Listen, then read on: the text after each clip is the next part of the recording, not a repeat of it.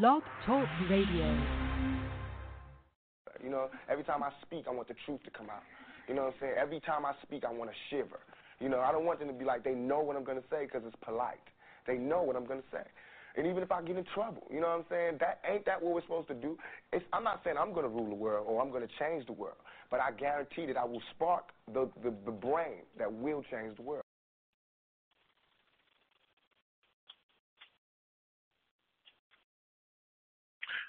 Welcome to the Mental Dialogue Talk Show. I'm your host, Montoya Smith, aka Black Socrates. Hope y'all can hear me. I'm having some difficulties getting to the studio. Let me see what's going on here. Do apologize. Give me one second, y'all. I'm having some technical difficulties getting into the studio. I don't see my guests. I don't think they see me would assume that I am live. Give me one second. Working through the board. Sometimes this happens. Every time I do a special, not every time, but all right, here we go. I got people live. All right, I hope y'all can hear me. Let me get my guest on and see if they can, if everybody hear me. Hope I'm definitely not, hope we're not at dead silence. All right, here we go. Let me do this. All right, here we go. All right, let's see. Shadon, is that you? I'm here. All right. Could you hear me talking in the initial part? I couldn't get into the studio, so I was just checking. I know. Yeah. Okay, yeah, perfect, perfect. Okay, okay. All right, cool. We live and okay. Let me get my guest on. So I do apologize for the initial intro for everybody. I'm up here trying to play the intro music and it wouldn't let me do anything, and I couldn't see y'all. Okay, so here the board is. We live. All right, y'all. Everybody, work with us. Sometimes it does happen. We have a little rough start. We got a couple special guests on for this special edition Mental Dialogue Talk Show. This morning's discussion, but I'm so used to having this on Saturday mornings or Monday evenings um, discussion, domestic terrorism, mental health, and race. We have on a couple of special guests. Let me get them on as well. Anisha Cooper as well as Rochelle Hunt. How y'all doing, ladies? Sorry about the the rough start. I couldn't get in the studio, but I got y'all live and direct now. How y'all doing this evening? Doing well. doing well. well. Thank you for having me. yes. No, thank you. absolutely. No, absolutely. Rochelle, we will actually start with you uh, uh, again as a special guest, and I get my, my, my queen, Shardon Reynolds, holding me down again. I'm just trying to get this thing back on track. Uh, but we'll start with you as a special guest, if you will. Give a little bit of your background and how it relates to this evening's discussion question, which again is domestic terrorism, mental health, and race. And we're glad to have you. Thank you for being with us. Yes, thank you so much for having me. Um, my name is Rochelle Hance. I'm a licensed associate professional counselor in the state of Georgia. Um, I'm also a nationally accredited counselor, and I am certified clinical trauma professional. And so this topic is actually very near and dear to me as being a trauma professional. It's imperative to help understand the dynamics that are happening in today's society and how it's impacting um, each and every person. No, absolutely. Thank you for that. We also have a colleague of yours, uh, Manisha Cooper, and thank you, Rochelle, for again bringing another perspective to this evening's discussion. And as we always do on the Mental Dialogue Talk Show, we welcome all different perspectives and opinions. So glad to have you as well, Manisha. If you will um, share with any of my true seekers out there listening a little bit of your background as it relates to this evening's discussion question. Uh, my name is Anisha Cooper. I am a licensed professional counselor, a board certified counselor, and like Rochelle said, uh, we're both certified clinical trauma professionals. Uh, this topic is really important to me because people of color experience significantly higher rate of mental um, illness and concerns due to minority stress. And so the fact that um, these kind of events are happening in our society and aren't being fairly dealt with, I think it's important that we speak to it. No, absolutely, and glad to have both of you as well. Um, Anisha, I think it may. I'm just. I'm guessing it may be you. Maybe something in the background, just a little bit. I don't know if, if, um, if whoever. Know, again, whoever it may be, if you will, just kind of mute yourself uh, as we go along because we can't hear that um, live on the air. Um, without further ado, again, my special guest co-host. I'm glad to have my queen, my sister Shadon Reynolds, and to be honest, uh, she's the reason we're doing this special edition show. Is she posted something in reference to this specific um, topic earlier this week, and we just wanted to further and delve into it. And so, Queen, glad to have you on. Glad to have you co-hosting. I know you're glad we got our special guest, but if you know, but other than that, let's go ahead and tell people your background and why this subject is so near and dear to you. And again, you are the reason we do have this special edition show. So the floor is yours. Absolutely. Well, hello to the queens that have joined us, and I'm so grateful for your expertise this evening. Um, my name is Sherdon Reynolds. I am the CEO of She Printed LLC as well as She Wear Club, and this issue is very near and dear to my heart because I feel like we there's always a conversation around mass shootings and really in a white privilege way speaking about mental illness and all of the reasons why they did it and they're viewed in such a positive light. And what really triggered this for me was that when one of the president's um, office holders I, I can't recall who it was when someone asked them about the shootings they said well don't forget about the number of killings that were that are still happening in Chicago and I'm originally from Chicago and so for me, uh, although we know they're really good at the bait and switch, it just triggered something in me to say, okay, if we're going to have that conversation, then let's have that conversation the same way that you want to have the conversation about these white men who are killing and obsessed. And then it also reminded me of a fear that I have that I get laughed at about that I really have anxiety and fear around white men. I'm very uncomfortable when I'm in public places when I see them. Um, I don't like them behind me or around me. And when I tell my friends that when we're out and about, and if there's like a white guy hovering around, and I get really uncomfortable, particularly if if I'm in a primarily black establishment and they're there, and people kind of laugh it off, and that just amazes me because they don't have that same ha ha ha. There's no threat thought process when it's a black man. Everybody still is in agreement with you and ready to clutch their purses, including African Americans. So I thought it was an important conversation. Hey, here we are. no, I love it. I, I, you you deserve a long answer. That's why I said the floor is yours. Again, if if you're the reason we're doing this discussion, and there's so many things that we could touch on, and of everything that you just mentioned, um, I think is is valid in that sense. And it also, if somebody is a first time listening to the Mental Dialogue talk show on our platform, I think they've just realized we're candid as they come. Everything can be brought to the table. We welcome all opinions, all passions, all expressions. Uh, we just ask that you know we be respectful of one another, and so that's your valid feeling. Again, there's if I can't mention there's somebody is doing something in the background. If you could mute yourself, uh, it definitely is being heard on the air. Just throwing it out for e- e- any of you. Uh, with that said, um, again, um, we're glad to give you that floor. Um, what I'll actually I'll kind of revert to either one of our professionals in this sense. Um, you say, hey, there's a level of anxiety that that you experience based on what you're seeing out there. And Rochelle, like I said, I'll start with you again in the sense when you hear Sherdon mention that's her anxiety level when people kind of laughed it off.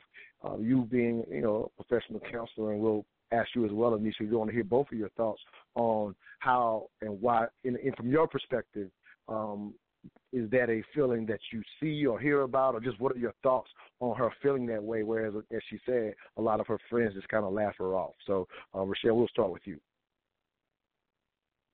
Um, well, I definitely want to validate her uh, emotional response based on the climate that's happening in the environment with all of the shootings. So it's prevalent in your face. So it makes a lot of sense, excuse me, it makes a lot of sense as to why the fear would increase, especially now to the point of anxiety, when this is something that you're constantly stimulated by, by hearing in the news, by scrolling through Instagram, and all kind of social dynamics. It's not even safe anymore to go to Walmart. So it's it's very understandable, and I want to completely validate um, your experience of fear that right now it's more heightened due to what is happening and you're seeing on a constant basis. So I would validate that. Anisha, any thoughts from you as well in reference to her anxiety that she's experiencing? Uh, again, you know, to second Rochelle, I think it's important to validate it. Also, I wanted to speak to a difference in opinion when when others aren't comfortable with acknowledging like how real these threats are. We never ever count on us to be the person that's in that Walmart. You you mm-hmm. understand mm-hmm. what I'm saying? And so I think that people mm-hmm. um I mean, and I think black people are just really dope. We we uh we can make light of so many things. We can make humor out of darkness, and I think um sometimes it may feel very invalidating to receive that when it's real for you. And I think that's important. Um, that culturally, the way that we've grown to survive, in my opinion, um, anecdotally even in, in my circles, is making light and making fun of things that are so real to us. And so um, sometimes people aren't ready to be like, no, this this thing that we're laughing about, no, that's real. We're trying to laugh it off, but mm-hmm. it's something that actually affects us deeply. So I can see um, on the other side that person thinking it's, you know, no, nah, it makes sense. And uh, I'm sorry. Go, go ahead. Whoever that is, go ahead. I'm sorry. Oh no, that was all. Just them in the background saying, "Oh, you know, you're trying to be funny about something," and they just aren't ready to acknowledge. Okay, gotcha. I just missed you. Okay. No, absolutely, I, and, and uh, I, obviously. Oh, go ahead, please. No, I'm sorry. I just want to kind of chime in on that because I totally understand that. I use humor to mask a lot of things that we're feeling to get past it. I know culturally that's what we do.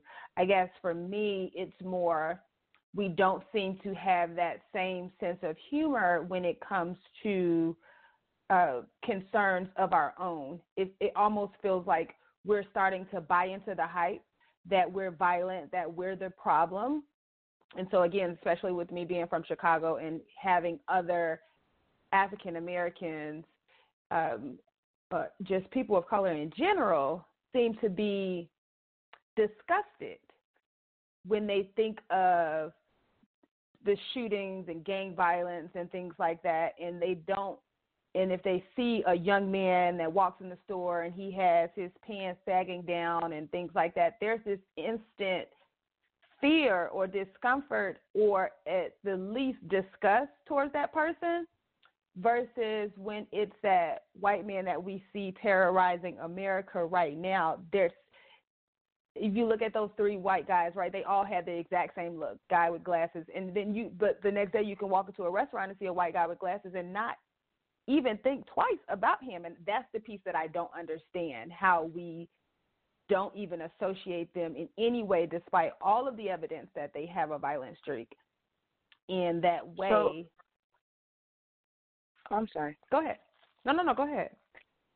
I, I think what you're getting to, I hear the wave of, and it, it, it could sound very. Uh, the truth of it, I think, in some places is white people in some instances don't pose a threat to us in the bodily image. And so that initial reaction of we cause them more threat in the sense of which is why slavery and different things of our strongness, our resiliency. And I think that is what you're getting so much of in the wave of society now when your friends are making light of situations because it's more like if that person didn't have the gun or whatever that device is, we believe as in us and our people as in the resiliency of us. does that make sense when you hear that? Versus, and I get the wave of what's been constantly pushed in the media as we are the bad ones, but I think it's also the wave in that because we get that, we also have a resiliency in how we believe to see the other side of it. And I think that's why you see such a decreased fear. I can I can understand that. Uh, I could. Uh, yep. I can understand that. Do I still I still think that there's um, some concern there in just what that what message that sends to the next generation and you know all of that. I Fully um, agree. But I do but I totally get what you're saying.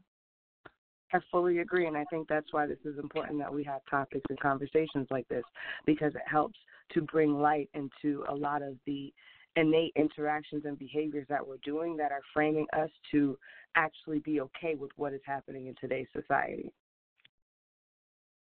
Yeah, very and important to, point, um, right? Yeah, please go ahead, Anisha, please, absolutely. Oh, I was um, saying to to make sure that I was coming across clearly. I I feel like some people, um, when we are feeling threatened, I feel like in my circle, um, sometimes it can feel like people can laugh things off where I might take them seriously and vice versa. Like not being able to empathize with you. You were saying like some people are are um mm-hmm. dismissive of the way that you feel about white men in a room, and I feel like those are some of the friends that you might have that aren't ready to address that reality that we are walking among like the everyday person is could be that that person and that's a fear that nobody wants to maybe like confront just yet and let's do that right here. This is a perfect opportunity to, to peel that back. You know, like I said, like Rochelle, you said, this is a great opportunity to have these discussions. And so, um, as I listen to all of you speak, it sounds very similar to something that we consistently talk about when it comes to, in a sense, the mental health space. The mental health space of kind of, in a sense, as you said, Rochelle, there's a level of resiliency that we built up but in do in building up some of that resiliency, we're not always the best to one another when it comes to you know, this example, like Shadon saying, where she's experiencing this this this anxiety, and so uh, as you're saying, Anisha, Anisha, I'm sorry, in the sense that we won't confront it, so we will make the the the, the the stance, or we will create a level of resilience that we say this is how you're supposed to respond. And as y'all are saying, we would train the next generation to respond with this this this instance of resiliency when it's in reality causing damage because it's it's an unwillingness to face that this new thing might be our reality or that we should consider or respect or Shadun, as she's saying, you know, specifically pointing out her own situation, that she's, you know, having this anxiety. We have been trained to lack empathy and look down, or you know, to, to a certain extent, ridicule. Like, why are you acting like that? Like, we'll take that stance, and it actually furthers and deepens trauma because the next generation keeps basically taught to hold their cool pose, never let them see you sweat when in reality, a lot of people are sweating and are experiencing mental issues, whether it be anxiety or whatever else may come with it. So it's definitely an opportunity to say, hey, that teaching that response may not be okay. I, I know I said a lot there, um, but I'll kind of shoot to you, uh, Rochelle, just to peel it back in a probably easier way than I suggested it. But it's definitely the reason we need to have these conversations.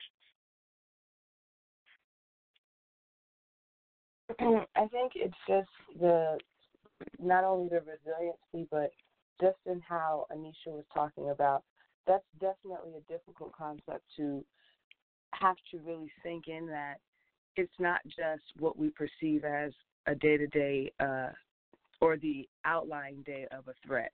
It is the typical person who just has on the glasses, who has on khakis, who is just, you know, your next door neighbor. And I think that is very, very difficult for people to really conceptualize and understand that it, it, it can always be that next person right next to you. It doesn't, they don't, danger doesn't look a specific way. And I think that's the, the biggest thing that has to be reframed and understood. There's not one specific way that a person looks that makes them a killer. There's not one specific way that a person looks that makes them do something dangerous. And I think that's the misconception that is being put out when you're watching the news mm-hmm. because you're constantly seeing mm-hmm. the same type of people on the news so it makes it look like okay so these are the people that's dangerous and now mm-hmm. what's happening we're starting to see a shift that it's these white men who look the same, these are now the threats. But that's such a cultural shift in everything that we've constantly been seeing in the news that it's it's it's kind of it's difficult to achieve that. As you said, it's not just this one look. Now it's so many different looks that can be very overwhelming, and which is partly what you're saying, Shadon, is what's causing a lot of anxiety for many of people that um, are dealing in today's society. Yeah, I would. Yeah. I would uh, take it a step further and just say there, there's so many pieces of this to me, and one of the things is just something as simple as saying they look like the everyday person, right? And you hear that on the news, and you know that's kind of your reference. And in my mind, how is it that there's a quote unquote everyday person look when it comes to white America but there's a clearly def- defined thug gangster, you know, look in our community. Like, why is it that he? Why isn't that defined a serial killer look, or a mass shooter look, or you know what I mean? Like, because traditionally, uh, and and again, not to say, oh, we should fear all white men with glasses. That's not what I'm saying. But if we look at all of them, there there were those similarities. The loner, the you know gothic kid, the kid who got bullied. Like the, there there's these similarities. So why shouldn't we say, oh, we should pay attention to these mannerisms, behaviors, appearances in the same way that we're so quick to put a definition on a quote unquote look when it comes to a black man? Like I don't because not I'm not talking about overall society. I'm I mean I'm talking about overall society, but I'm also trying to figure out how did we create this disassociation or ability to see white people in a certain way that we can't see ourselves. To make sure I get what you're saying, um, you're asking why are, are we like stereotyping a certain look to be like an everyday look for white people and then a specific um, look to be associated with criminal activity? Yeah, in African Americans, there's definitely a look that's associated with criminal behavior, but there, but it seems like we're not comfortable as a nation with associating a look or an appearance appearance with criminal behavior when it comes to white America. Got you, got you. I think um I think we're still trying to learn the nuance of uh stereotyping. You know, I think there's times when we can get defensive and then about like this using that same tactic on us, but then that's what we are starting to do with white people. And I feel like this it's a nuance about it. There's one thing to just um, educate on fear, just educate people on this is what criminals look like versus this is an awareness. Um, and I think the difference would be specific behaviors. I feel like every time they bring on a hour special on some of these terrorists, the, these domestic terrorists, you're getting so much empathy for this character rather than understanding like no, this could have been stopped a long time ago. We're not doing all these specials on Trayvon. We're not doing all these specials on where where we can create that same level of empathy in majority society, and I hate that. So I think that's what the issue is: is that people we aren't we aren't comfortable doing that just yet, and I I just want to I hope that we can start teaching some type of um, awareness to look for to help people prevent these types of things. But we won't do anything as simple as like this gun legislation. Um, and that's a whole other topic for another day. so let me let me no, throw this out there. Exactly what you're saying. Yeah. I think let me that's let me throw exactly this out. What the biggest thing though, okay, Anisha, is uh, that awareness piece. And when we're saying that there's no I think that's the refrain that's happening now in today's society is when it's that everyday people that term that you're hearing, it's because it's different than what they have always portrayed in of the black man with the the thug and he has his pants hanging down. It's now as we're saying you have identified, it is could be the guy with the glasses, and that that is the stereotype that's being put in. And the whole thing is, like Anisha said, is to remove the stereotype at all. It doesn't look like a specific person, which is why I completely validate your response as if it's just this white man, but that's also a stereotype now that's being heightened because what if it's an Asian man? It doesn't matter what the, the gender or the nationality of the person is. It goes into the awareness of how is this person moving. And the biggest thing that I think that you said that we have to really identify is the behaviors behind that. That person was a loner. So who's talking to that person? Where's this outlet coming from? And these are the triggers that that's Anisha talking about that could have been stopped a long time ago because that's not what we're focusing on. We're focusing on what they did versus on what led up to that and that's what's creating yeah and i think it's based on yeah and based on that experience and so if you haven't been exposed to enough white men doing criminal activity making you feel uncomfortable. Because honestly, um, Shadon, is that you were you were saying earlier, I can completely empathize with not feeling completely comfortable in a room having a white man. But if I, I am I'm you in that circle, and another person is like, what's what's wrong with you, Anisha? You tripping off of something. But my experience informs me that this person makes me uncomfortable, and their experience they can't they don't connect with that. And so I am having a different awareness because my experience will inform my behavior. And I feel like a lot of ignorance is based on only being exposed to one experience. So ignorance says, oh, I'm not aware of any other human being other than black men that look specifically like this doing criminal activity. Your experience has now told you this is what to associate, and your awareness will heighten it. So every time you see this person that says this is your experience, you immediately go, okay, danger. Like our brains compartmentalize. And so that's why we have to stop. Uh, like like you were saying, for this even being a platform, it's a beautiful thing because we can expose people to different experiences so they can be have um, a more well-rounded um, response. Now, I'm not afraid of black men because I understand like they aren't the only people committing crimes.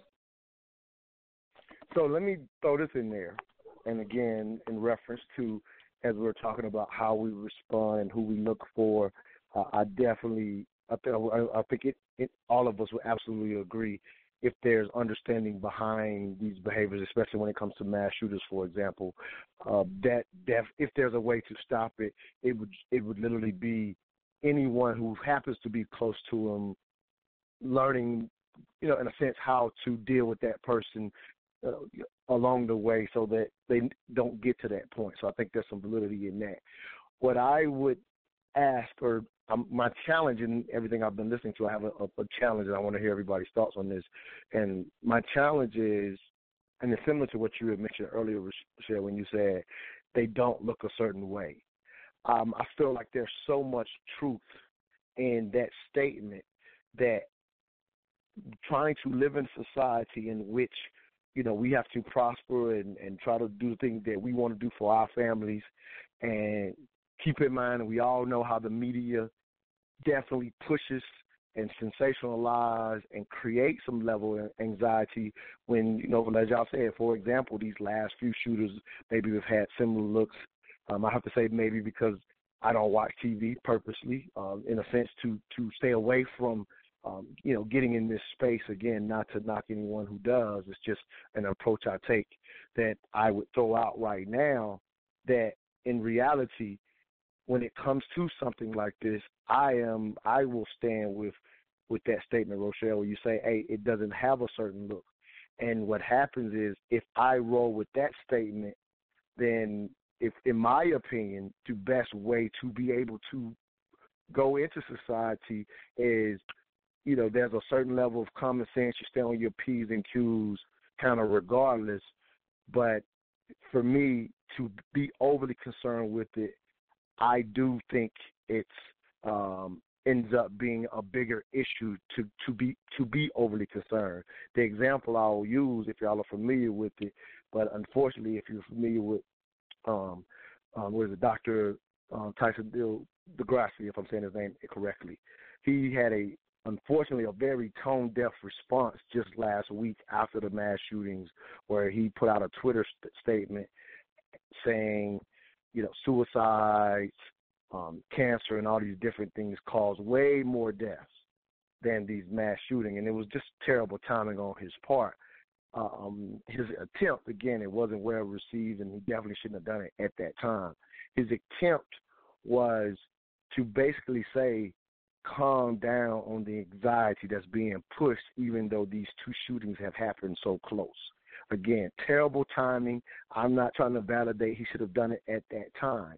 But his point was to kind of say what his point was we have these preventable diseases that kill way more people than these scenarios. And his, his point was to say these are the things we should be focused on versus being afraid of these unfortunate mass shooters, regardless of who they are and where they come from, because they are so limited. So I, I'm again I'm trying to say all of that to say, as far as how do we carry and how do we respond, I'm actually concerned if we're going to become more responsive to certain looks because it's it's that same stereotyping that that gets us in prison more. So another version of it, regardless of who it's done to, just makes us more fearful as society. Is what I would offer. And I don't know if that's best for our community who suffers through a lot of other things versus adding that on top of it. That's again a long way of saying, you know, saying that. Any thoughts, Michelle? And I definitely want to hear uh, Shadon after that. But I want to jump back to you because I used your statement to kind of lead off um, my thoughts. Um, I think it was. I think that perspective right there, though, can be taken out of context and create a society of people then who are misinformed.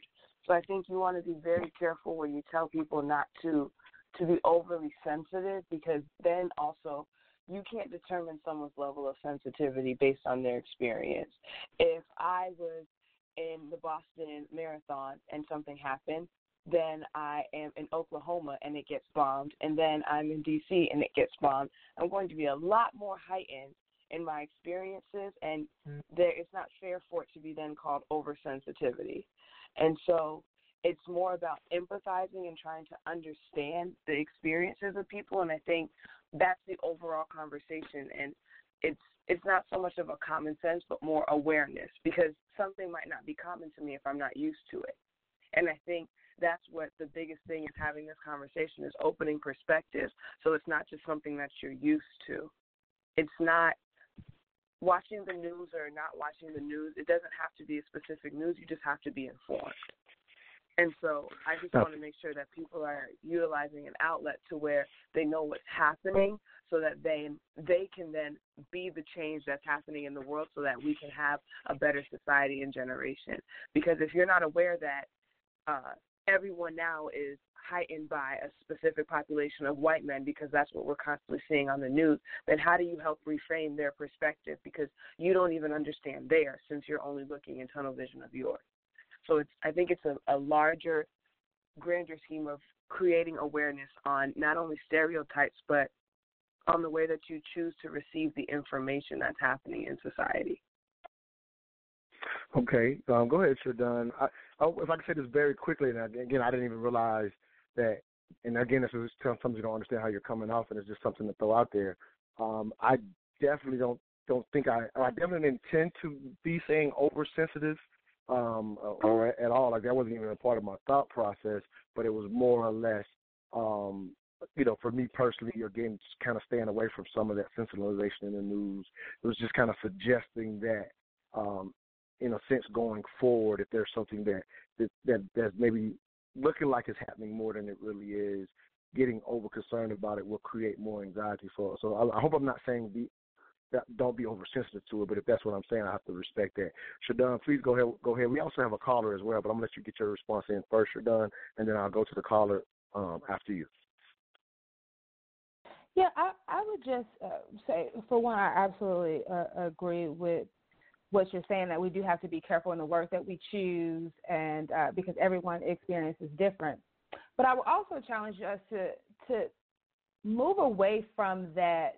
I think we're so caught up in the last two shootings that we're making it we're making it seem like it's not that big of a deal. You know what I mean?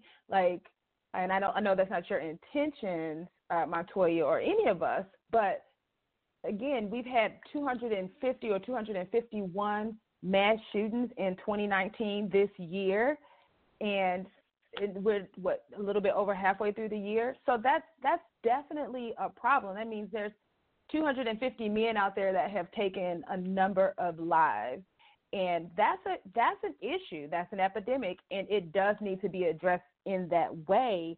And I think yes, we're talking about it more intensely because two of them happened back to back, but it's way bigger. It's a much bigger issue than we're letting on. I think. I think that we give it a pass, and it's easier if if we hear about the one or two shootings in a black neighborhood over gang violence.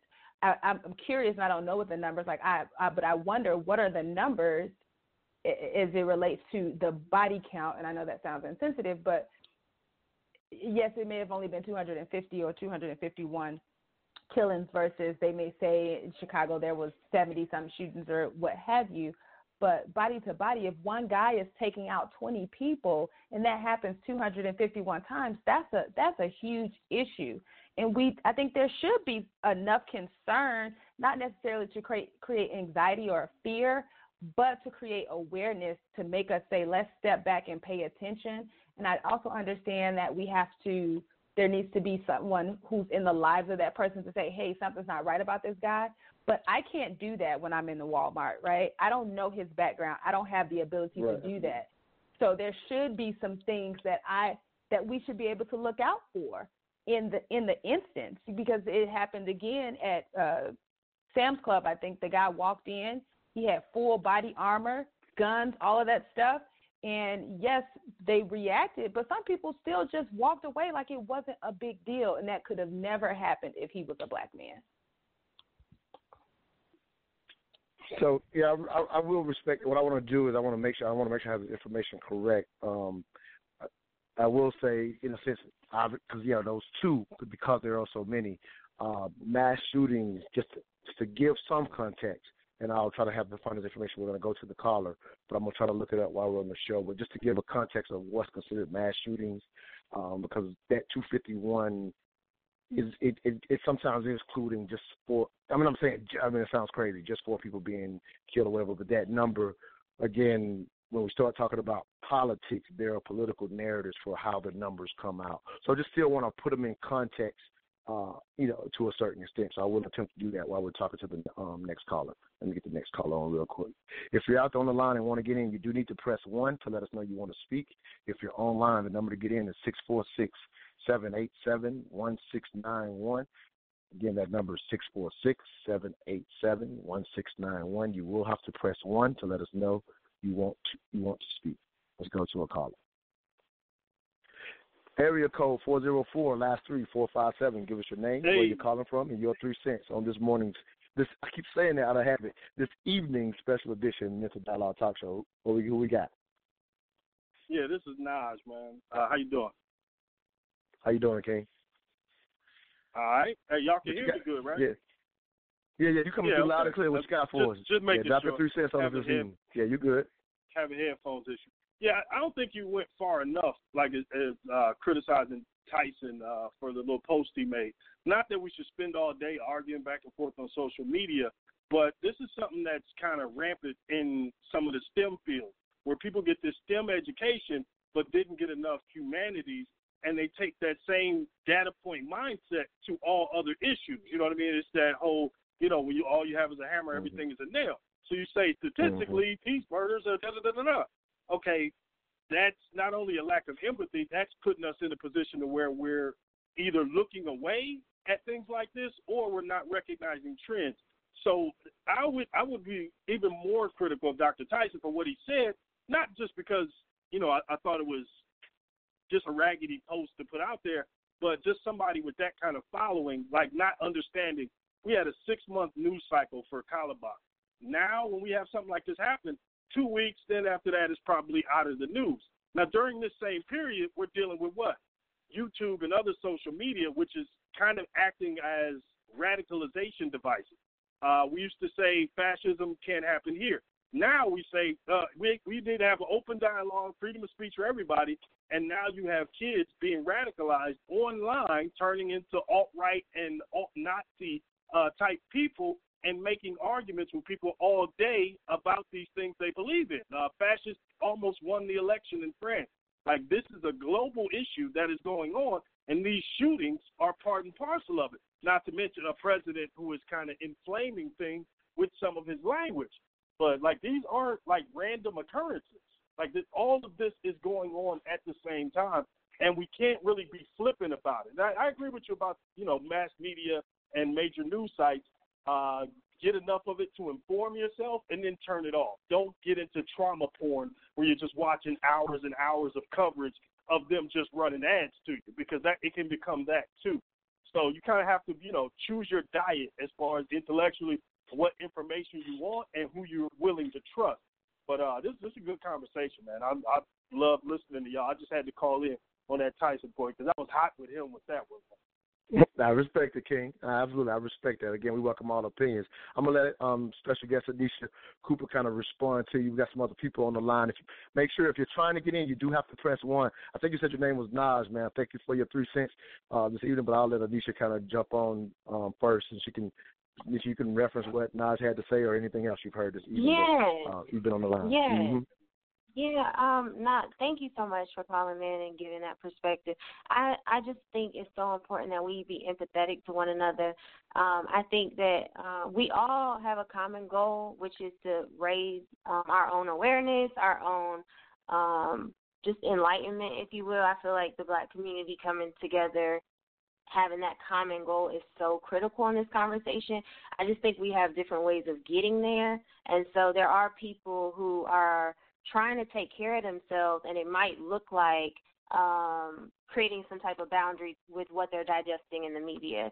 Um, the next person might look at that and be like, no, you need to stay aware. You need to be watching this and don't become um, desensitized to it. And so it's all about perception. One person is not perceiving the other to be doing something to reach this common goal, but we're mm-hmm. we're trying to take care of ourselves. We just have to know right. how to do that.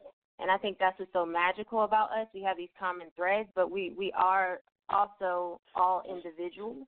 And so I'm hoping, like Nas was speaking to, um, that we don't become desensitized to what's happening, but also that we don't move from a place of fear, but from a place of empowerment. And so paying attention to those um, those pieces that Shadon was talking about earlier, she was uncomfortable. Her intuition spoke to that. And so I'm mm-hmm. I'm saying we need to be empathetic to her, just like we're being empathetic to the other people in her group that are trying to take care of themselves as the best they know how. And that might not be recognizing that. And the co- commonality here is just, hey, I am not comfortable with this. I don't feel safe with this. We are not giving this enough attention. And do what works for your community. You got to kind of find your tribe.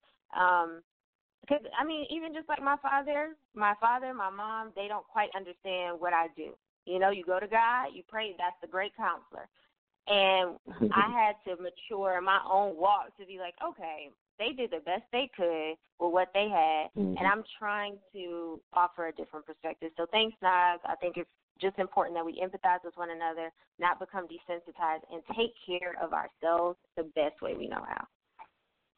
Yeah, and we got another caller, so I'm gonna go ahead and jump the caller in as well. And when we come out of the caller, um, Shadon, we'll definitely um, hear from you. And the one quick thing I will just to kind of offer, even in you know maybe my personal approach of you know since not watching it, um, yeah, the goal is not to be unaware per se. Again, it still hits. I mean, I can talk about it because it still hits you um, just through my advertising on social media, so I still get some sense of it. Um, but I, I'm really saying it more from a perspective not to be desensitized but just knowing that we're dealing with so many traumas that I'm always fearful of adding one of this nature. Again, just to throw that out there. Let's get to the caller and area code eight six four last three two four four. Give us your name, where you're calling from, and your three cents on this special edition Mental Dialogue Talk Show. Yes, sir. My name is Equan Neve. I'm calling from South Carolina. How's everybody? Hey, what's up, Equan Neve? Thanks for calling in, King. What you got for us? Uh, and I appreciate you, man, for saying my name right, brother.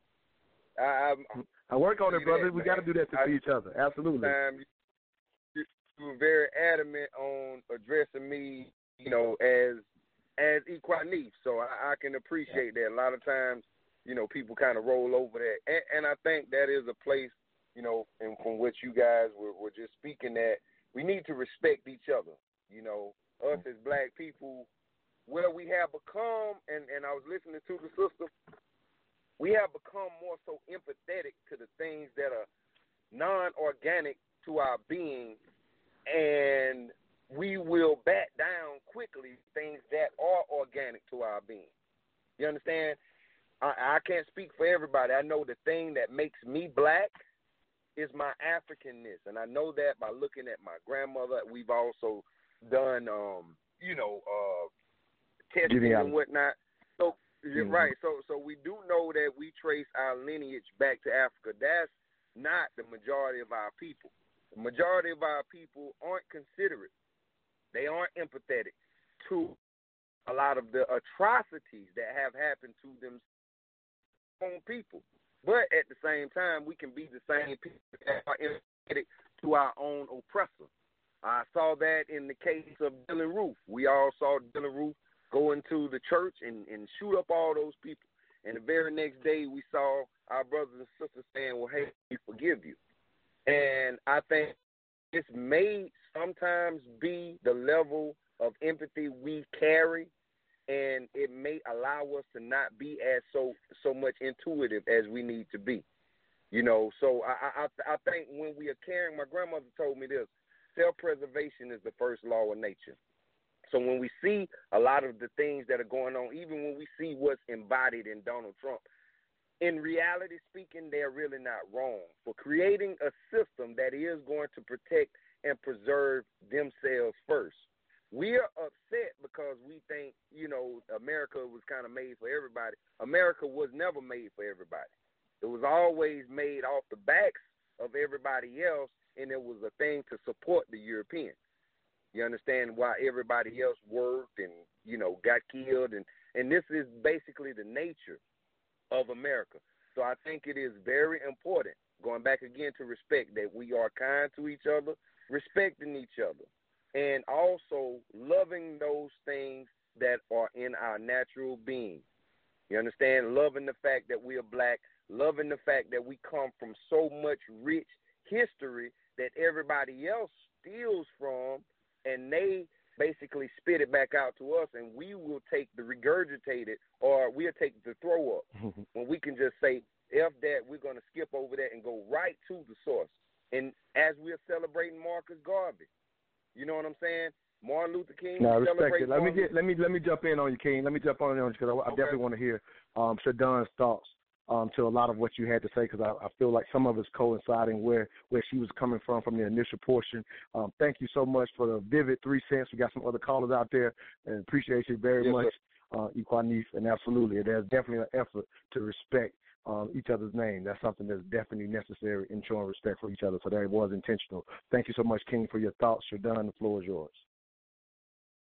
Yeah, I, I absolutely appreciate his take on it. Um, I, and loosely, I agree with what, what he's saying, and I'll just kind of clarify what my takeaway was that it's easier for us to um, empathize with others, and we don't seem to offer that same empathy to those who look like us. And I don't know if we, if it's a, um, we don't think that we're worthy, that we're believing what society has told us, is that, you know, we don't, we're not the everyday person, quote unquote, right? Like we were saying uh, in describing these killers, um, that we are second class citizens, but we struggle with seeing each other and imposing empathy. And then so a part of why I wanted us to have this conversation is really what I want us to touch on is the mental and uh, PTSD trauma and things that have happened to us as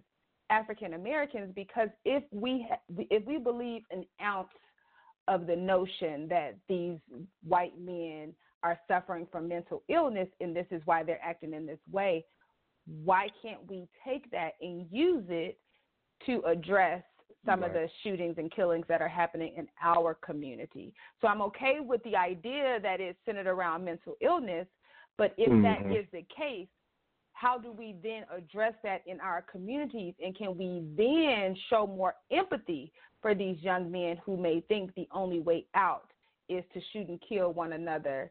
Um, it's just basically to survive, maybe, or because they're experiencing PTSD because I believe as a minority, you live with PTSD just being born a minority. But that's just my three cents, as Montoya would say. No, that's very major, and I think that's a great shift, and we'd have to move it to that. I'm gonna have Rochelle kind of address that because that is what that's the really the post that you put up, right? You know, where yeah. is that you know where is that type of empathy not only is where is that type of empathy but we do know that generally speaking our our kids our youth our men are just thrown you know thrown in prison and the keys thrown away and like you said your question is you know where is you know, some of those very young, you know, men may be in areas where, due to their survival or due to their environment, they're suffering even more trauma than maybe the average. You know, me growing up as a country boy, I didn't experience what you experienced in Chicago, you know, Shadon or whatever. And so, um, you know, whatever trauma I may experience is definitely not going to be to the degree that, you know, the you know what what you grew up in in Cabrini Green. You know what I mean? So so with that said, you know where is the empathy and the efforts to find the Rochelle and the Anishas of the world. So, Rochelle, if you can kind of jump in because I think that is very critical to tonight's um, discussion. Can I just say one quick thing before she jumps in? Uh, another point is that on Fox News, that they take away, they started to analyze it and say these young men didn't have fathers, and all that stuff, and that's another reason why I wanted us to address that in our community, right? Can can we have that same empathy if we are trying to flip that and make that the reason why these young men are killing because they don't have fathers and they're suffering from mental illness? Okay. Michelle, are you there? I know we've said a lot, but you could yes. if any if you can okay, yeah, absolutely. Go ahead, Queen. Uh, I think I just keep going back to the central theme of it's it's not so much of a separation, it's just awareness in the totality. Like even expressing one difference from what you grew up in and what she grew up in as if one is more than the other. Um, it it's really just about the awareness of that personal person's experience. And I think that's what creates so much of this separation in conversation based off of what one perspective might look like in a major city versus what you're thinking that you're seeing in a smaller town. It's all going to relatively uh, impact a person based on their perception of that experience. And so, as as a trauma professional, what we really try to highlight on is not creating the boundary of what you believe that person's trauma looks like. I can't tell my client who comes into the office that a paper cut is not something traumatic. I don't know what their experience is behind that. So I have to be empathetic and create awareness and listen to the full picture of that. And that is what allows the difference to be created in how that person then moves with somebody else that they interact with because they then have created empathy because they see that dynamic has been given to them. And that's how the, the reframing begins. And to to yeah, yeah. really so let me let me say this if I can say this real quick because I want to I want to maybe I'm, I'm trying to clarify something here. So I definitely understand everything you just explained. I guess what I maybe I'm not being clear here. But what I think I've heard when Shadon made that post, and again, that's kind of what kicked off this discussion. I'm saying, where is the concept, or how do we push as a society to seek out that people like yourselves for those children? Like, how do we make that push? Because I, what I hear Shadon saying is, as she watched these mass shootings, there's all these people looking to you know, what's going on with the mental health of this person? How did this person get to this point? And we never are seeing that in reference to ourselves. And so I guess what I'm asking is, you know, what is the narrative for us to even push inside of our own community that our young boys who may be in these scenarios, how do we push them, uh, get them to make that help? Because I don't see it. I don't. I think Shadon's saying she doesn't see that either. So I'm just trying to figure out how do we make that push. That's but I guess what I'm trying to focus on, and I'm sorry if I'm not being clear with that. I so um, I think what she was trying to say is the way we can bring uh, black youth, black people, people of color, regardless of age, to mental health is by empathizing with each other's experiences.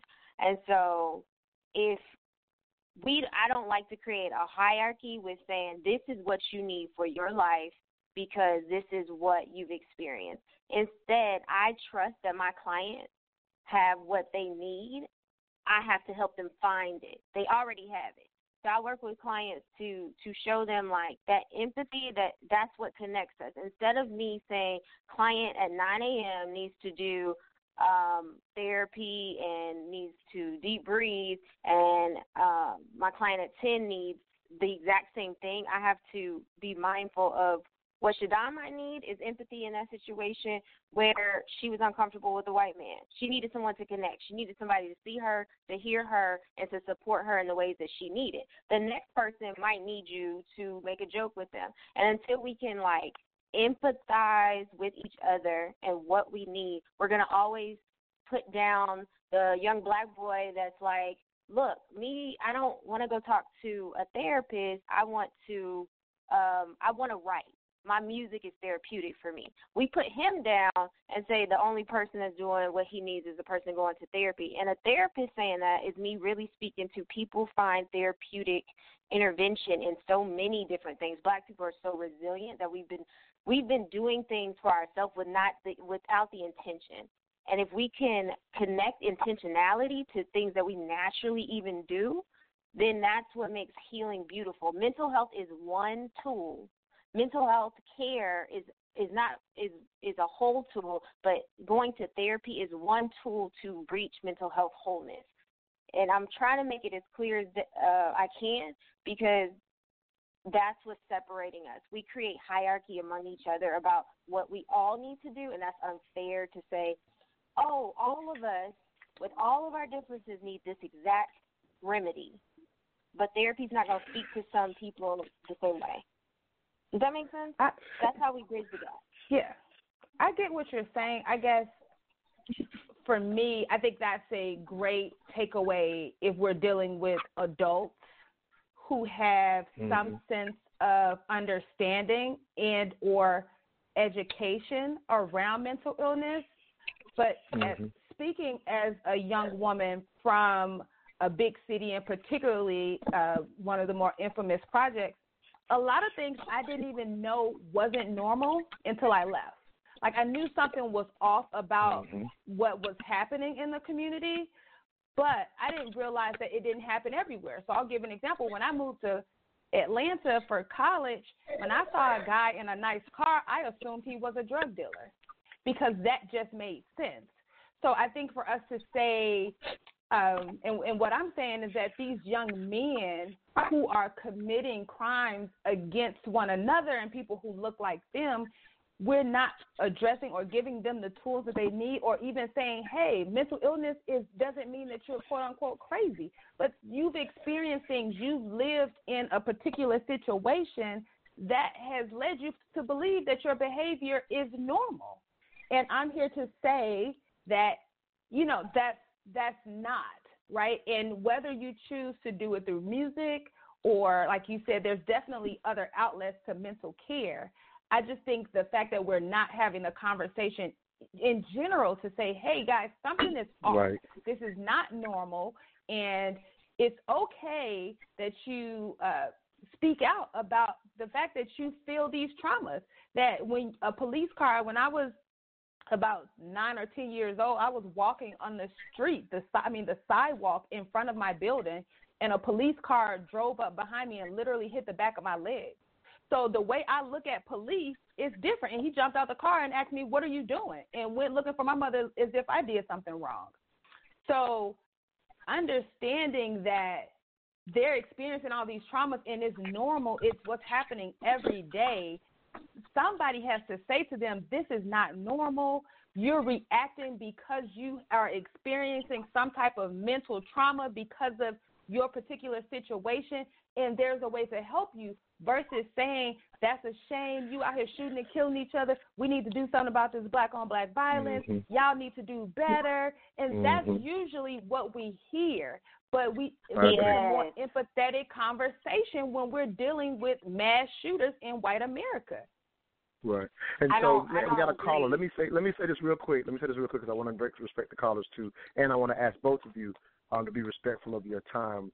So we have about um, 30 minutes more of um, time, and again, I just set a little extra time, but I definitely want to be respectful of both of your time. So, uh, Rochelle and Anisha, are y'all both good uh, for any of the time? The next 30 minutes, 10 minutes, five minutes, or do you need to go now? I don't want to overtake your time, so let me make sure I'm respectful of that um, before we continue. Okay. Uh, First, I, I want to make sure that. The next few minutes. I'm just, let me just check on the times oh. real quick. Let me just make sure we're checking on. I just want to make sure I'm respectful of y'all time. Michelle, do you are you good or you need to go? Just want to make sure. Um, I have a few more minutes. I didn't know we were going all the way to um, nine thirty. I apologize. No, no, that's why. That's yeah. Again, I just I just set extra time because I wanted to. If callers got in, that's just something I wanted to do for the show. But I'm not necessarily trying to take your time. That's why I'm asking. You know, if you do need to go, I want to be respectful of that.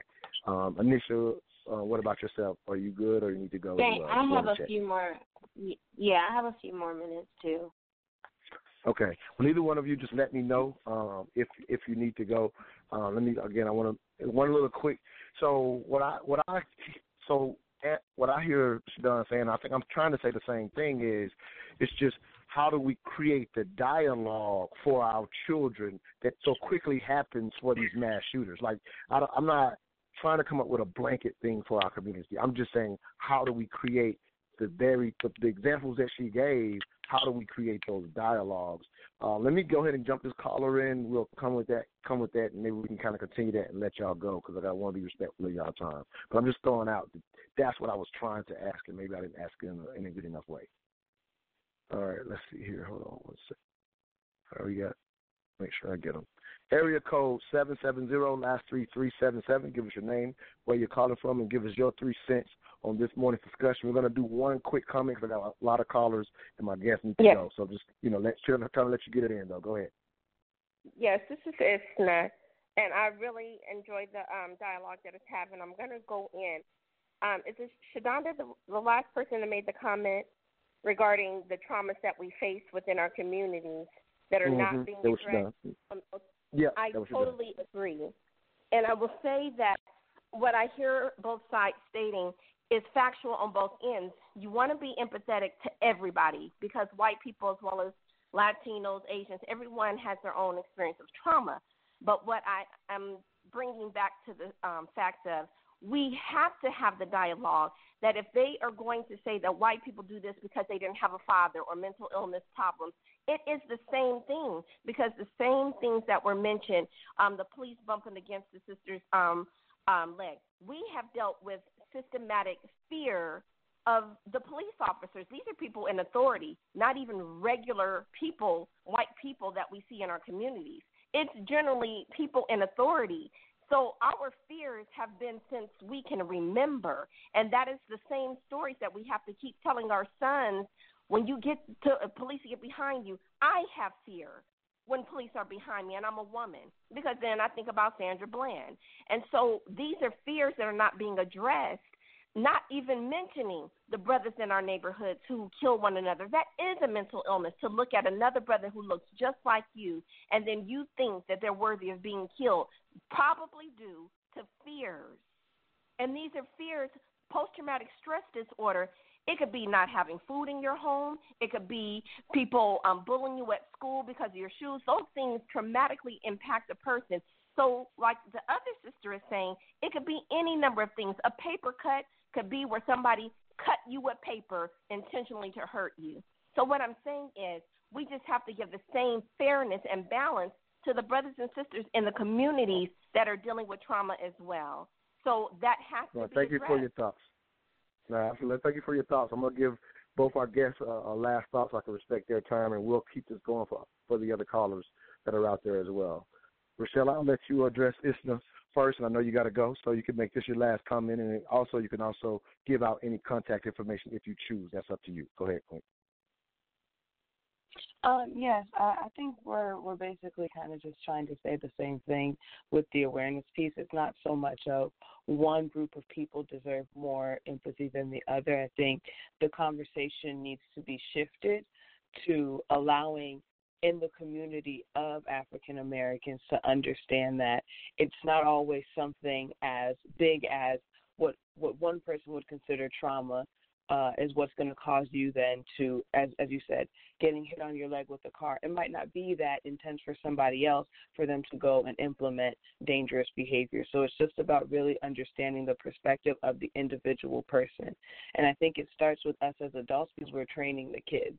And so if we go and model behavior of getting assistance and listening to our bodies, taking care of ourselves, not just pushing through. Even in small examples of you're tired from work and you just keep pushing through, you're role modeling that behavior to your child that no matter what they feel, they just have to keep going. And I think those are it's it's that type of empathy and that type of awareness that's going to help create and make this huge reframing shift in how society and okay. people move forward and how not only deal with themselves but other people.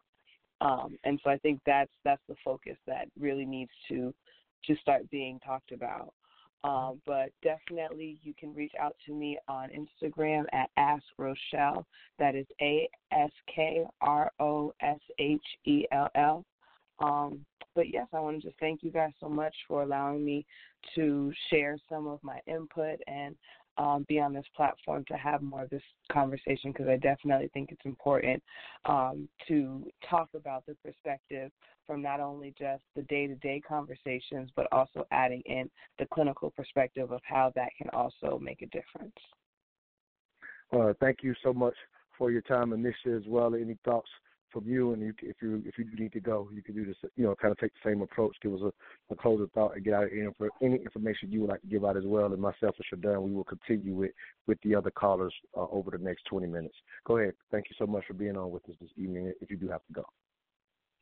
Thank you so much for having me. I really appreciate this conversation. And like Roshell was saying, I think it's just pivotal that we unite as a people and do what we need to to take care of our health and so um, I'm not saying, just to be very clear, that we have to um, continue to to paint these white men as um, such empathetic and disturbed people. I think it it also undermines the spirit of mental health that every time something is associated with it, it's so graphic and horrific and people are dying. You know, mental health isn't just that. And so I hate that it's constantly being marketed as this is something only crazy people do because continuously um, it will create a, a bridge, um, a boundary between people of color and the mental health community.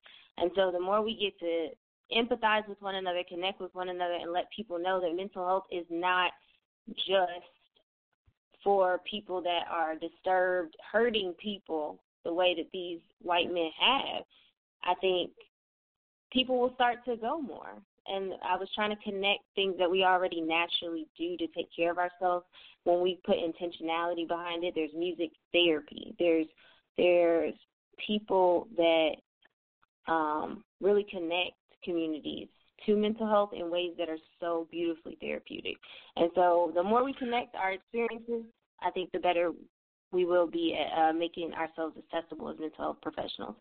Um, you can reach out to me on Instagram at counseling with Coop, and it's counseling W underscore C O O P as in Paul. Okay, well, again, thank you for being with us, and yeah, you, if you will, you can also um, text me your the information you just gave out, and I'll make sure I post it with the replay um, of this show. But um, thank you for your time, and and again, thank you know, you so much have, I think this is. Yeah, I think these are conversations that we have to continue to have. Obviously, we can't get to the answers in you know in one night, and you know, and we'll we'll figure it out. But thank you for your time, and again, should I you thank know, stay you on so with much. us. You have a good night. Mm-hmm. All righty, bye bye. Thank you, Queen. All right. Well, we definitely got the experts' opinions, you know, from their perspective. And I think I think I'm gonna tell you what I think I heard Cherdon again. You know, we are a candid show, and I wish I, you know, obviously we could have kept them on for the last 30 minutes. And I just want to say this openly and just kind of get your thoughts on it. Um, and I and I, I think I've seen this before from time to time when I've dealt with experts. Um, you know, to a certain extent, especially when it comes to something as mental health, or even when you know a doctor comes on talking about physical health. Um, quite often, they are in a sense so used to in a sense dealing with the individual that the perspective what I felt like I heard was a in a sense a perspective of um, maybe how we're how society in a sense like she just said looks at you know in a sense these white men and how they concern us. And I still think you tell me if I'm right but I still think we were just simply asking what is the language to go help our boys? And I don't know that I've necessarily heard that Absolutely. but I'm just being very candid Okay, yeah, I'm being very candid, but I didn't know if that's what I was listening for, and I don't know. Again, and it's just the reality. Again, I wish they were here because I would say this very same thing to them, but they had to go, so it is what it is. Um, but I still yeah. feel like I didn't hear that, and it's not that we're necessarily going to be able to give a professional answer, but I didn't hear speaking to because I'm looking for the expert to tell me how do I co- convince a young man or what you know what, as a community what kind of language could we use to become more encouraging to help out, like you said, the you know you growing up in that life thinking these things are normal and they in fact are not normal. Like like you said, for those of us outside looking in, we know it's not normal. But like you said, we'll just say look at them killing themselves and leave it at that. And that that comment cannot be okay any longer in our community because it lacks the very empathy that Anisha kept speaking to. So she definitely said we need to have more empathy. I don't know if I'm for certain on how to do so, which is what I was, I guess, looking for. Any thoughts on that? And we'll go to yeah. the next caller. Yeah, absolutely. Uh, there, there's a few things. First of all, I greatly appreciate their professional opinions, and but sometimes, just like the young man was saying before, that uh, with uh, the guy with the STEM, sometimes you get so caught up in the numbers that you can't be empathetic, right? And so I think in any profession, they're so deeply embedded into their profession and dealing with individuals that they just may not be comfortable with generalizing things, right? Because then mm-hmm. it sounds like, right. oh, we're saying there's a cookie cutter answer, but that's not what I was right. looking for, and I don't think that's what you were looking for. I was just really saying it does seem to be a, a general conversation with some sense of direction when it comes to these mass shooters. Why can't right. we have a general conversation with some sense of direction mm-hmm. when it comes to the quote unquote black on black crime and the traumas that are happening in our community? One of the other things that I just want to touch on really quick is that what concerned me was that term resilience. And I really think that's crippling us as a people. Yes, we know mm-hmm. that we've been through a lot and we've overcome a lot, but it's no different as a woman. I appreciate, but also am frustrated with the idea of being a strong black woman, right? Right. Because then over time, it feels like there's never any room for me to be uh, vulnerable because I have right. to be this strong black woman. Mm-hmm. And so when we keep saying over and over, black people are resilient, black people are resilient, black people are resilient, that's saying don't worry about how they feel. And that's how a black man gets choked out because he's resilient, right. he's strong, he can handle me holding him down this aggressively, right? This is how Sandra Bland ends right. up in her situation. This is how we've experienced all of these traumas because everybody's like, oh, they're resilient, they can handle it. Oh, so what? They grew up in the projects. You can survive because you have a few success stories.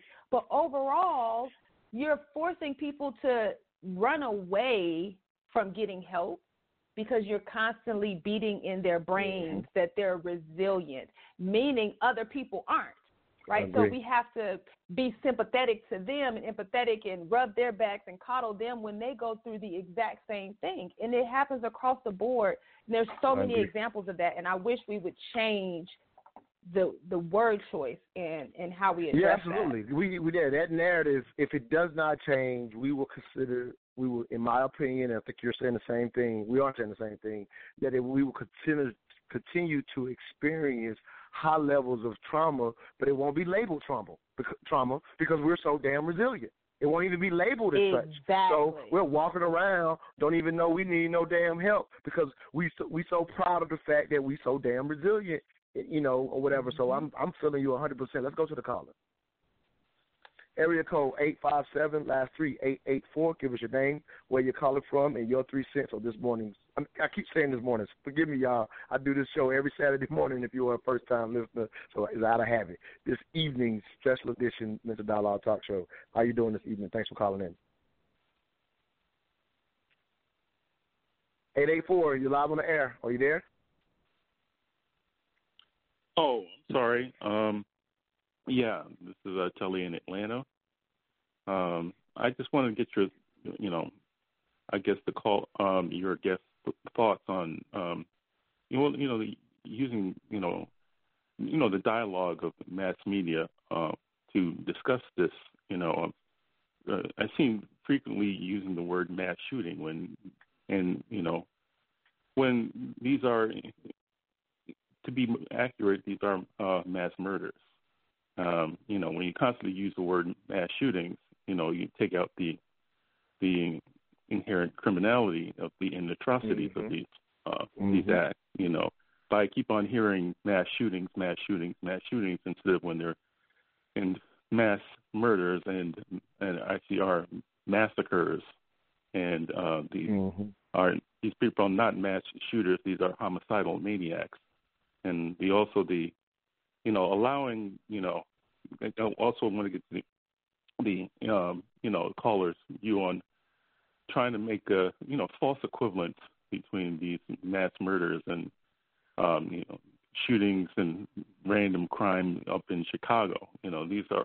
I mean, that's Mhm. a false equivalence. This is a classic false Absolutely. equivalence, and, and you know, making these, con, you know, connections between you know th- things that don't have anything to do with each, you know, of each other. And also the yet an, yet another thing the um talking about mental illness and white supremacy as their And let's do this. Let me do this with you real quick. Let me do this real quick because you've made such a strong point. Let me throw this out real quick. Yeah. Let me throw this out real quick. Yeah. Because you've made such a strong point, and it sounds like you have another Uh-huh. point, and I'm willing to leave you on for it. I want to Sure, peel sure. back your first point and then move into Mhm. that next point because I am blown away by what I think is an excellent point.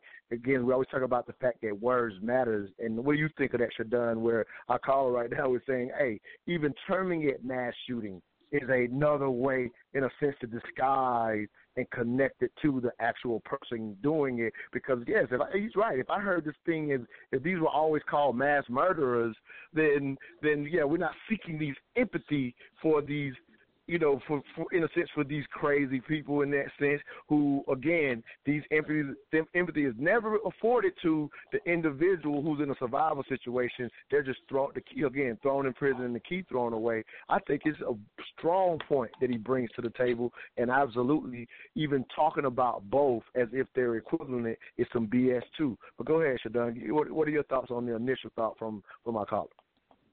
No, I absolutely agree. Exactly what you said. Words matter, and I think that uh, we used a couple different references, and we call them domestic terrorists. We call them terrorists. I call them serial killers.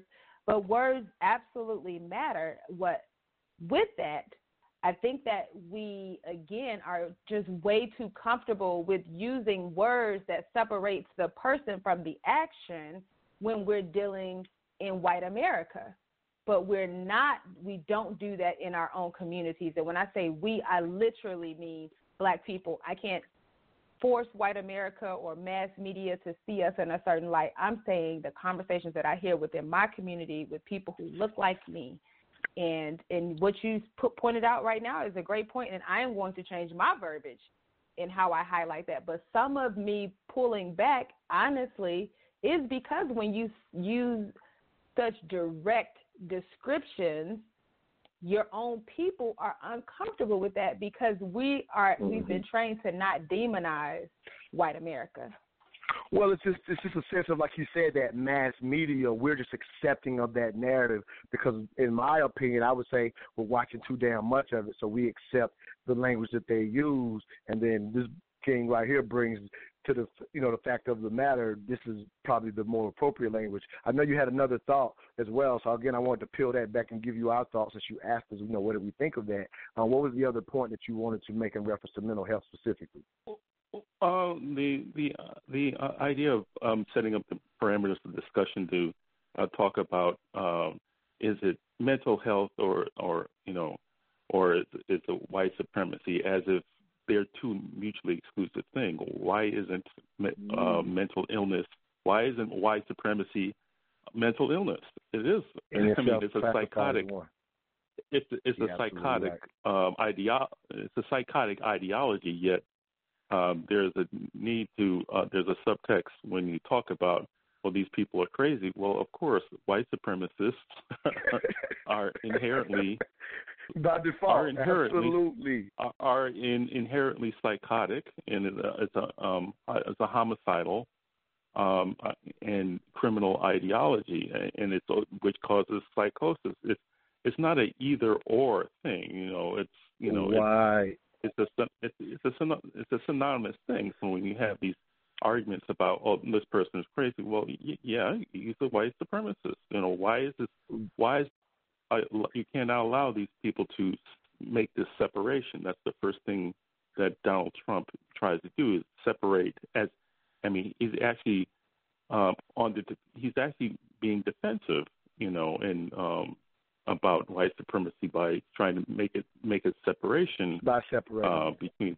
Wow. Yeah, but and at the same time, there this connect this this false equivalence trying to make this connection between these atrocities and what happens um, mm. to you know um, you know what happens in Chicago and trying to let a uh, massive um, massive amount of people, you know, uh, take collective responsibility for some individuals, you know, um, um, um, actions of some, you know, some criminals in Ch- Right. Chicago. You know, that's a that's a classic tactic to, um, you know, to say that uh, the um, the uh, you know actions of these um, some criminals are are um, you know are in, are intrinsically you know um, Right. uh, an indicator of the the uh, we we just basically uh, black people in general have this moral deficit, you know, and, and it's just uh, it's it's a it's a normalized thing as opposed to these actions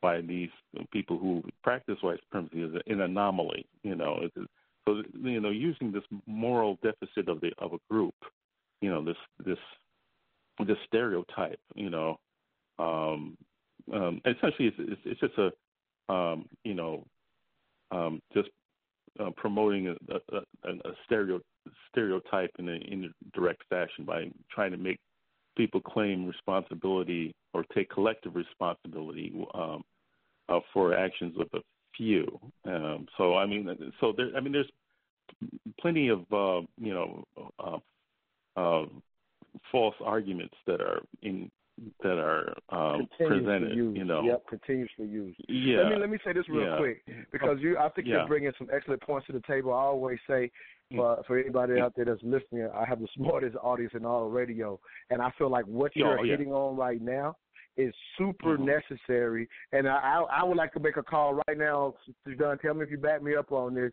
But just based on just breaking down and hearing what this this king is bringing to the table, I would like to make a motion that we as black people, anytime the media throws out Chicago on any level for any use of the word, we just call bullshit off top. Yeah, that's absolutely. I mean, because it's a false equivalence. It's it, it absolutely no. There's no connect. There is no relevant connection other than um, using a stereotype. Uh, uh, uh, you know, that's just a stereotype of a, of a group that that they're bringing up a stereotype to deflect. It's a racist deflection. That's all. I mean, that's all it.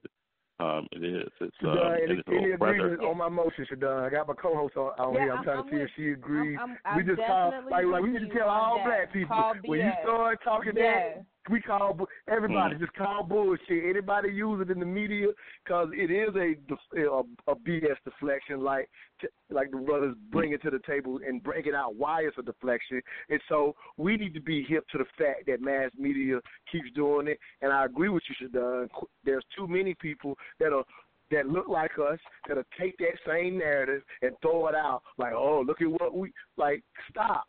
Let's just call stop right now. Know that you are being manipulated anytime Absolutely. that equivalency is brought up, and we just need to call bullshit off top. And again, I'm making a motion from now on. If you use that, you you you you are accepting a BS narrative that has typically, again, a false equivalent meaning nothing to, it's not a fair comparison. Here's the other nuance that this king brought to the table. We only got a few more minutes, but the other nuance is, like you said, even the concept of separating white supremacy and mental illness. Because you are correct. If we, in fact, tell it like it is, it is a mental illness in itself. If we recognize that as a country, and I would obviously know the reasons why, the, in a the country would not like to recognize it that way. We definitely understand what what is behind that. But you are right. When we call it for what it is, then that's again how do you get rid of a problem if you never correctly diagnose a problem? So you're absolutely right to, in in the sense that by not by trying to separate them, it's a deflection and allows it to reign just in verbiage alone. So you and and without being aware of it, you will accept that narrative as well. So a lot of great points. Thank you for calling in. Um, you know, thank you very much for calling in. Those are strong points. All right. Good. Good night. Yes, All right. appreciate it. All right. Bye bye. Um, and, and so I would just say too, like although I agree with, with what he's saying, I'm also of the belief that people don't make extreme changes, right? People are it- it's, it's Okay. very challenging to get someone to jump from living Mhm. their number of years on earth seeing things a certain way and all of a sudden you tell them to completely shift their thinking Right. um, to the opposite, right? That's just highly unlikely. And so that's why I usually try to address people in a way that they're already accustomed to seeing things. And that's why Mhm. I'm saying if you can see mental illness in white boys who murder, then that means you're capable of seeing mental illness connected to murder, right? So if you can do that, then now let's look at these black boys, these Hispanic boys, or any person who commits murder, and not to paint, not to paint, paint excuse me, um, a broad stroke across it and say if you kill that you're dealing with mental illness. That's not what I'm saying. But what I'm right. saying yeah, is and, that and, and we both the professionals, we were very that careful that we didn't do that. So that was good you did that. Yeah, absolutely. Yeah. They were very No, no, no, careful. that's not what I'm saying. I'm and just I saying agree that with them. we We don't. we don't want to do that. Absolutely. Yeah, I agree though. Yeah, absolutely.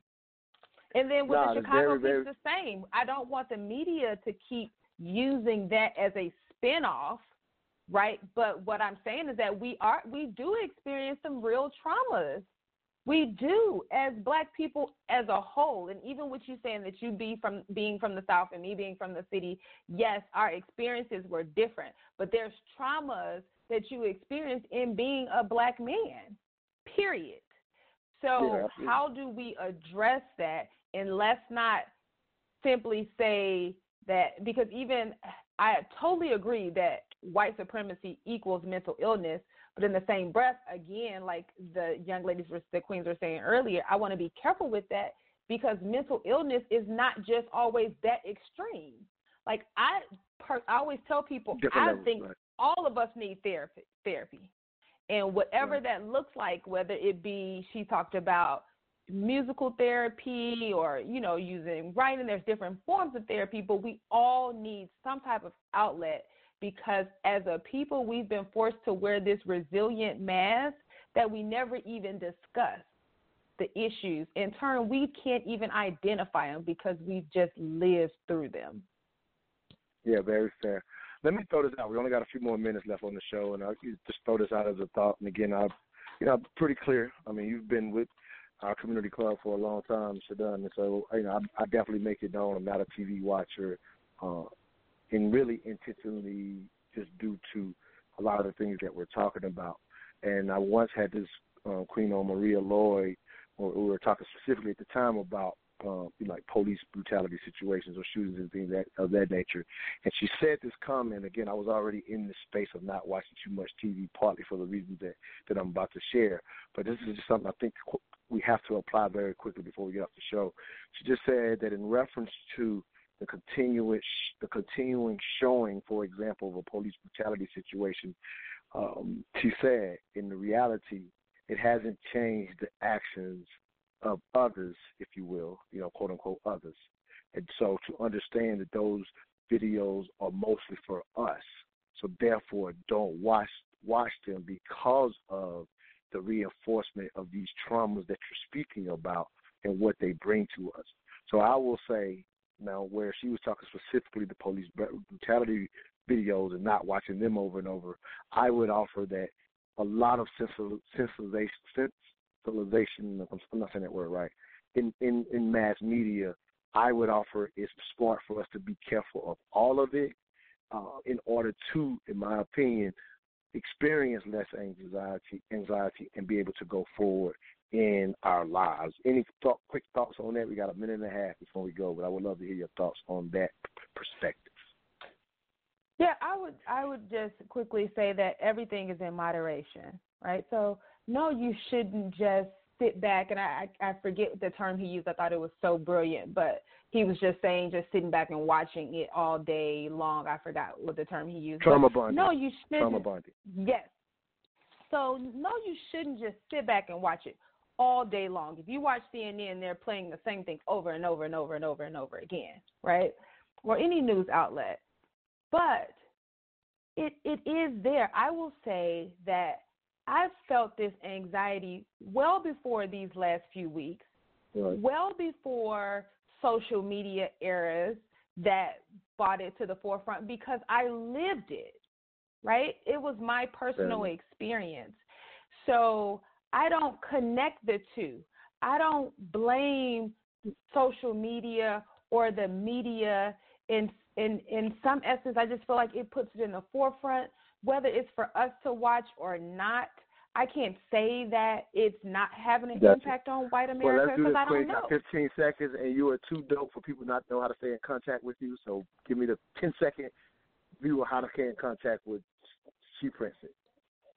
Absolutely. You can follow us on social media. Facebook, Twitter is She Prints It. On Instagram is She Prints It. You can check out my retail line on it's shewear.club on Instagram. And if you just want to follow me and my little life, feel free to check me out on Instagram. It's Cherdon, C H E R D O N underscore C E O. And on Facebook, I'm Cherdon Reynolds, and this has been amazing. Thank you for indulging my idea or my conversation. You're super dope. Um, so I appreciate you, Montoya, as well. You're absolutely welcome. We'll see y'all Saturday morning, 10 a.m. to 12 p.m. Eastern Standard Time, the Mr. Dialogue Talk Show every Saturday morning. All I ask is that you think.